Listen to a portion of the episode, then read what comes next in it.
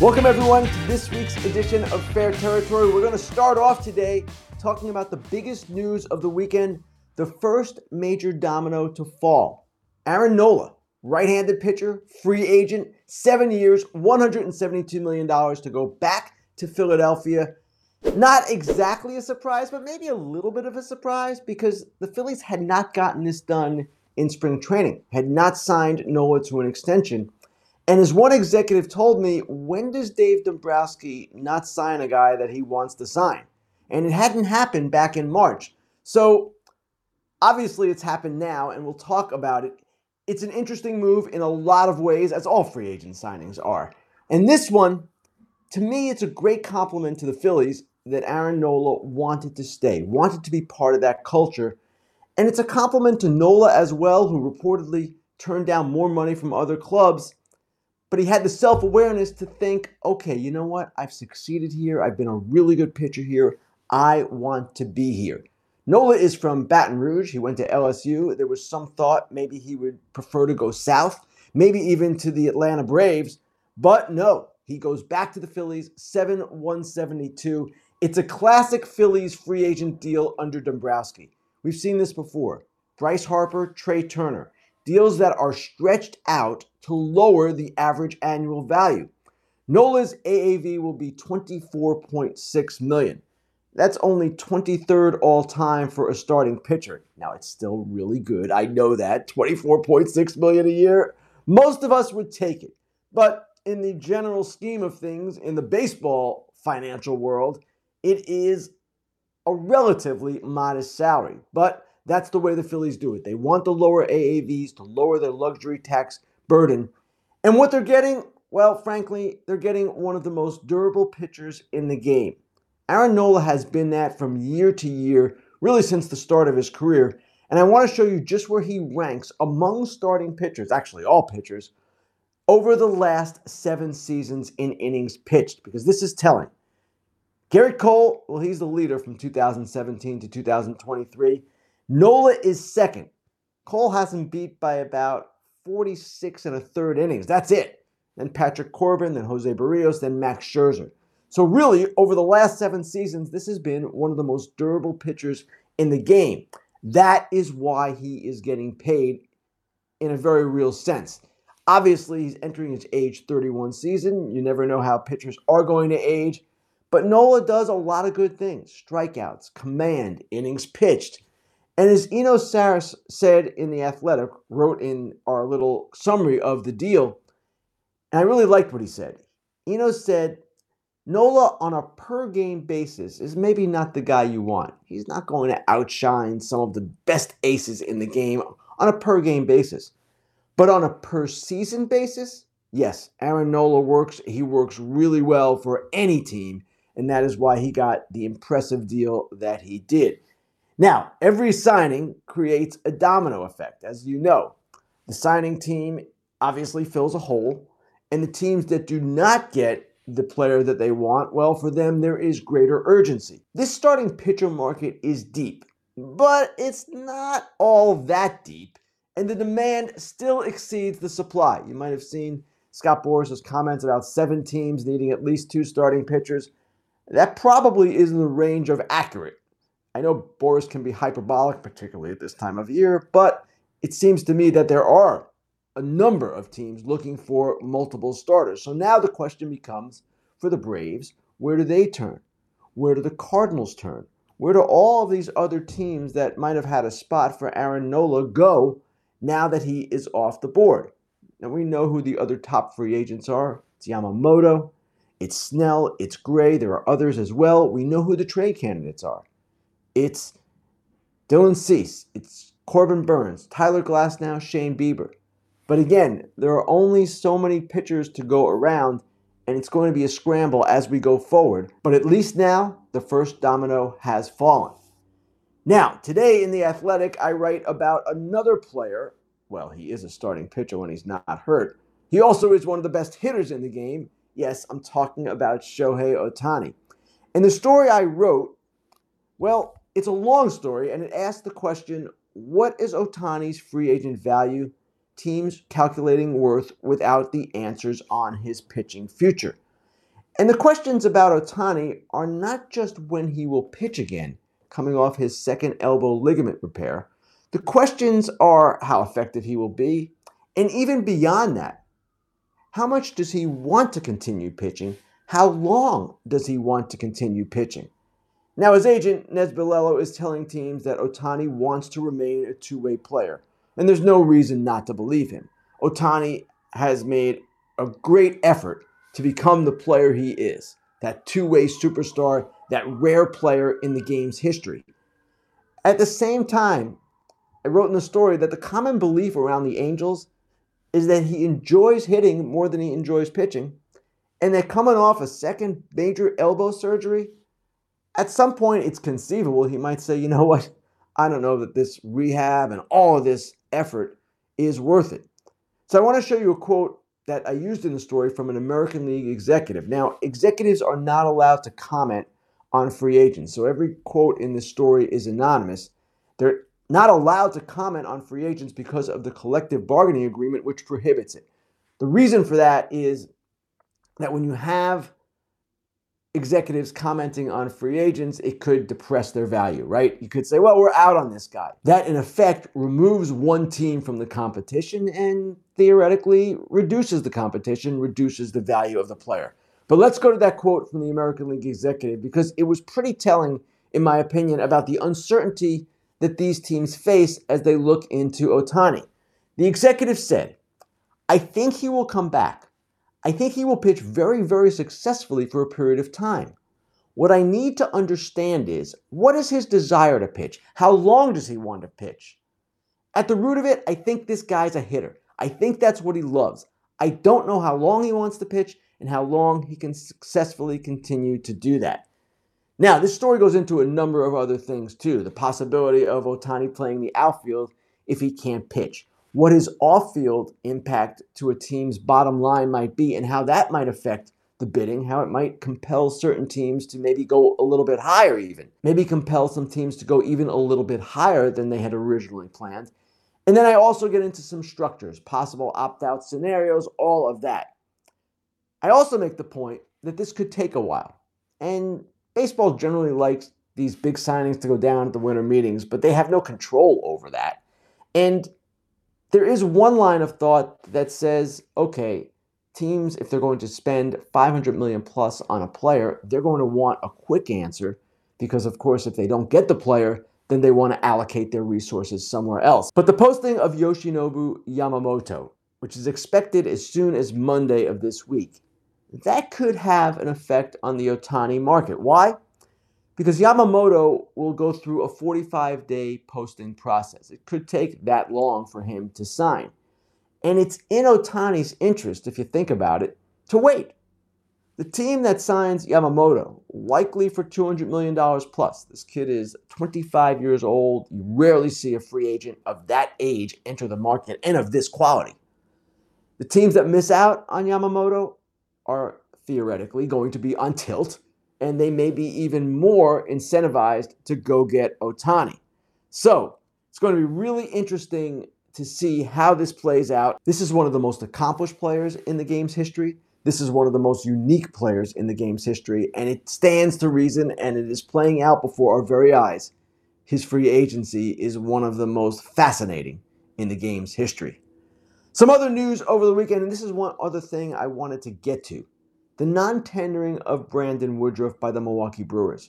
I wrote about this Saturday and I explained the situation, why he wasn't traded, why the Brewers ultimately felt they had to non tender him, and their decision was understandable. They didn't want to pay Brandon Woodruff $11 million or so in arbitration when he's coming off shoulder surgery and chances are will not pitch at all next season. Now, you could have retained him and given him a qualifying offer and at least recouped a draft pick if he signs somewhere else after next season. But then you're investing another 20 million, not knowing what he's going to be in 2025. It wasn't great math for the Brewers. It wasn't great math for any team, and that's why no team tried to trade for him or at least gave the Brewers a worthy enough offer to compel them to make a deal. There were talks, various trade talks occurred, but it was one of those things that really just was a long shot from the very beginning.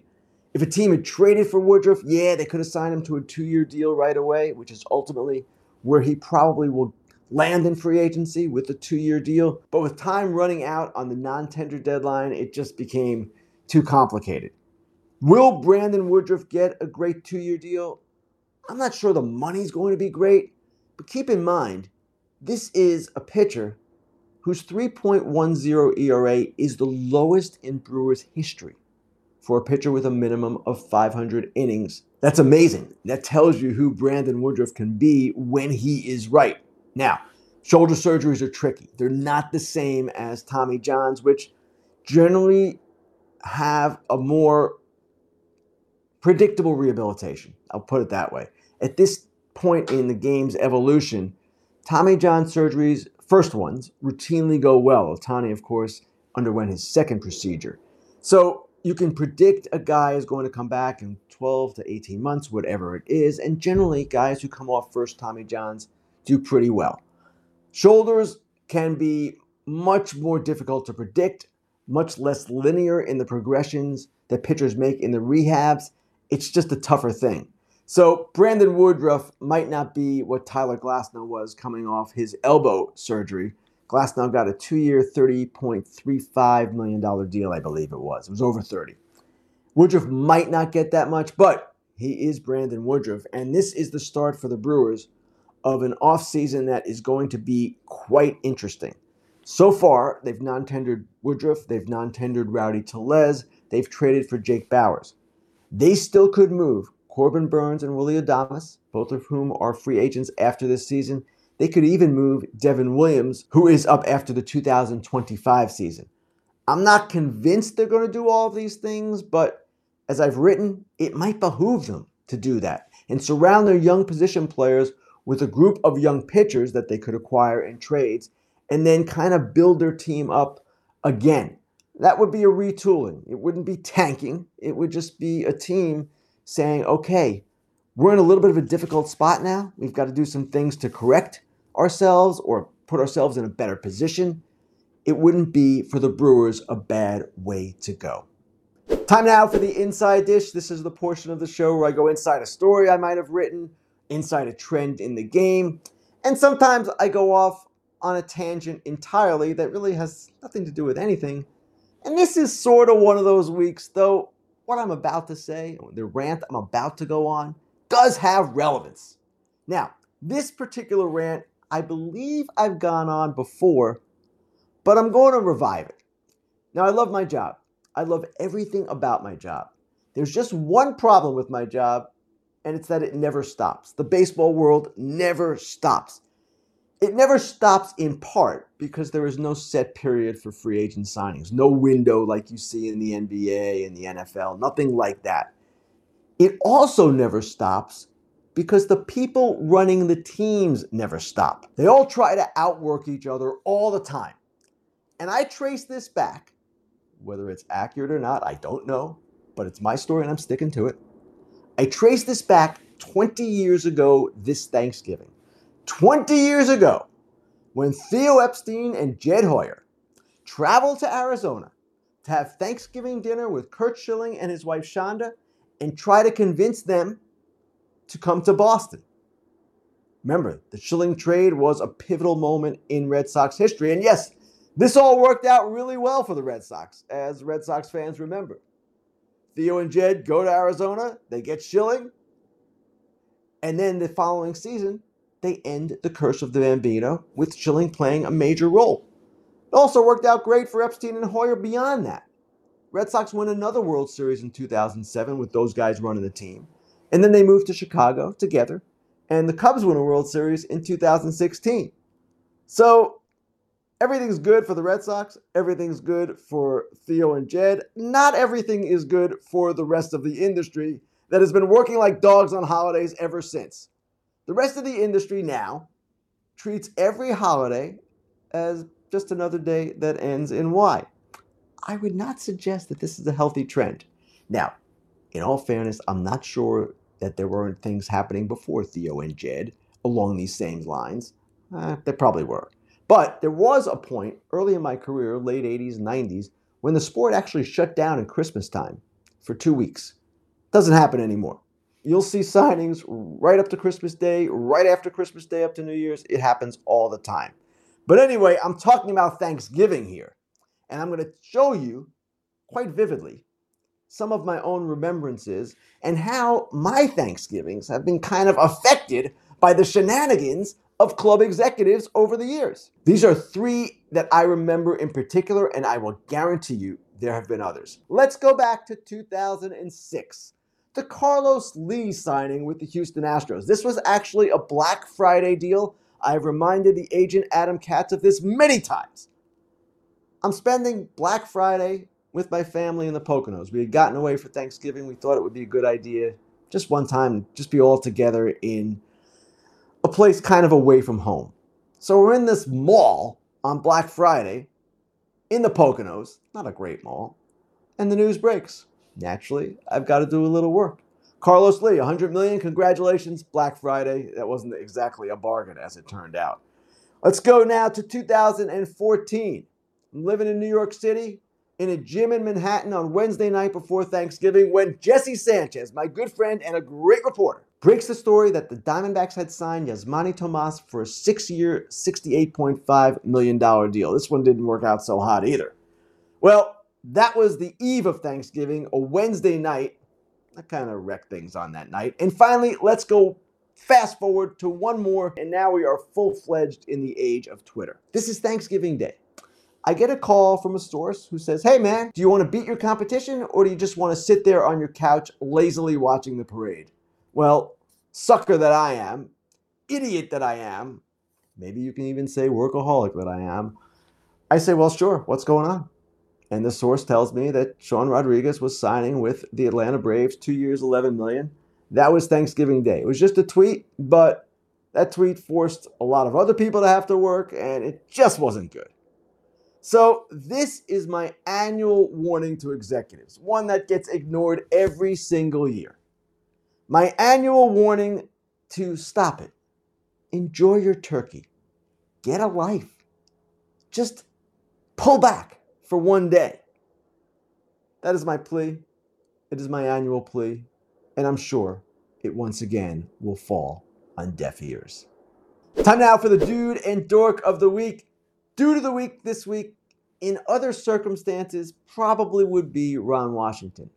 Ron Washington, named manager of the Los Angeles Angels last week, he is a favorite of every writer, of everyone in the game. One of the great characters of our sport. It's great to see him managing again, and I look forward to covering Wash as I always do, whether he's a coach, a manager. Seeing that guy just makes all of our days. So, under normal circumstances, yes, Ron Washington would be dude of the week and a great choice. But this week, the dude of the week can only be one man Peter Seidler, the late owner of the San Diego Padres. Peter Seidler was just a rare individual, and we had a nickname for him at The Athletic. The nickname was Sunshine. And it was kind of half sarcastic, half affectionate and we called him Sunshine because Peter was relentlessly upbeat, forever optimistic. Couldn't ask him a question in which he didn't say, Hey, no, don't ask me that. All good. We're good. Everything's great. And sometimes we would ask tough questions about their payroll, about their sustainability, maybe about a particular trade, whatever the move might have been. In all my conversations with him, and he was more accessible than almost every owner, in all of our conversations, I can remember him getting upset with me only once. It was December of 2022. I was asking about a financial aspect, and he didn't want me going there, and we kind of got into it a little bit. But by the end of the conversation, everything was fine. We were just talking again. We were talking about baseball, which is what he loved. He would send text messages with a smiley face emoji and a emoji of a baseball. That was his thing, and that was something he did this was sunshine.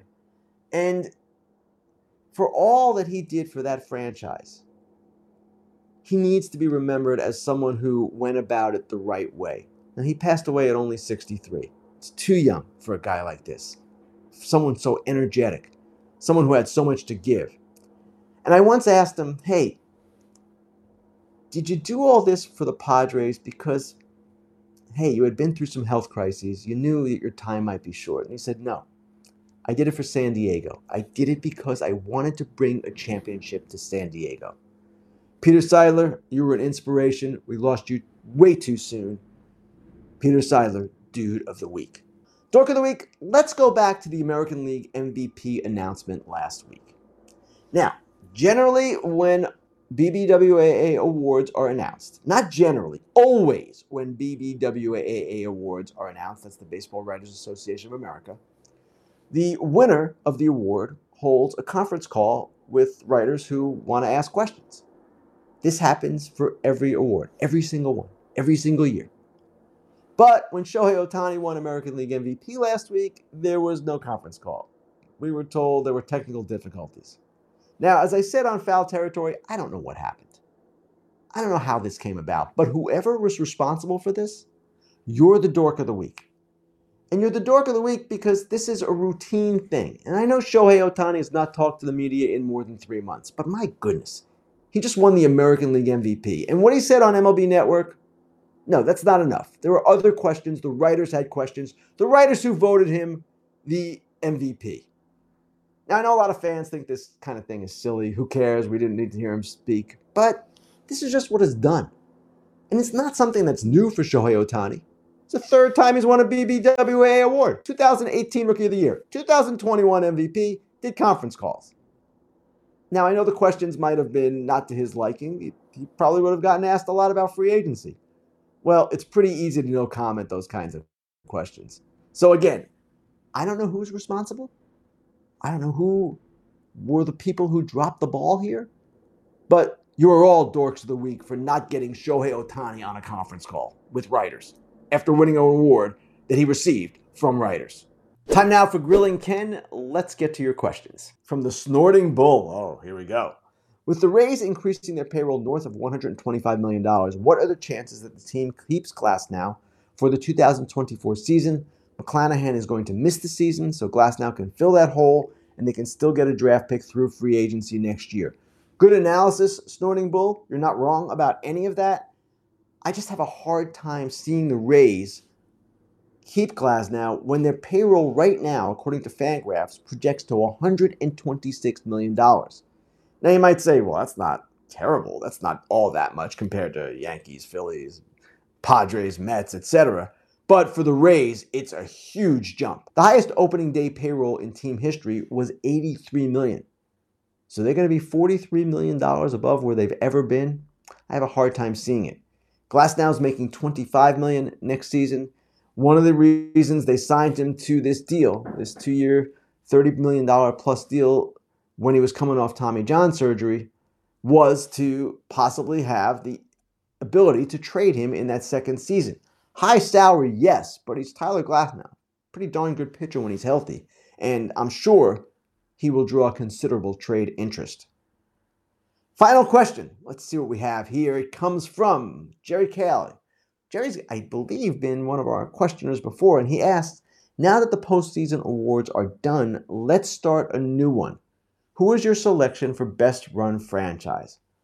Wow, this is an interesting one because you can look at it any number of ways. The team that gets the most for the amount of money it spends is probably Tampa Bay, right?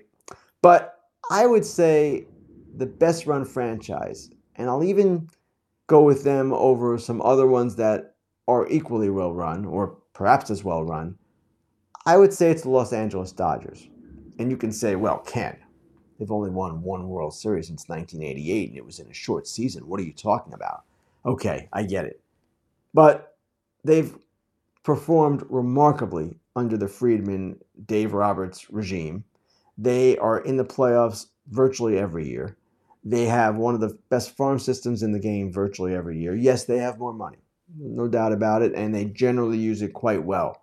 But in terms of putting a competitive, winning team on the field every season, giving their fans something to look forward to every season, no team has done it as consistently well over a longer period than the Dodgers.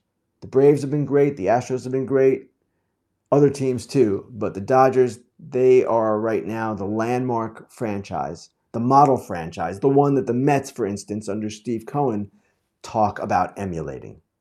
Thanks for all your questions. Thanks to everyone for listening, for watching. You know where to find us Apple, Spotify, YouTube. Like us, subscribe to us. I want to wish everyone a happy Thanksgiving, a joyous holiday, and I hope with all my heart that while you're eating your turkey, some news doesn't break that disappoints you as a fan of your particular team. Happy Thanksgiving, everyone. Hey, get in on the action with the FT fam at BetMGM. New customers use the bonus code FOUL, F O U L, for a $1,500 first bet offer. Download the BetMGM Sportsbook app on iOS or Android or visit BetMGM.com. Sign up and deposit at least $10 into your BetMGM Sportsbook account. Place your first wager and receive up to 1500 bucks back in bonus bets if the bet loses. If that bet does lose, your bonus bets will be available once your initial wager is settled. Gambling problem or concern? Call 1 800 Gambler.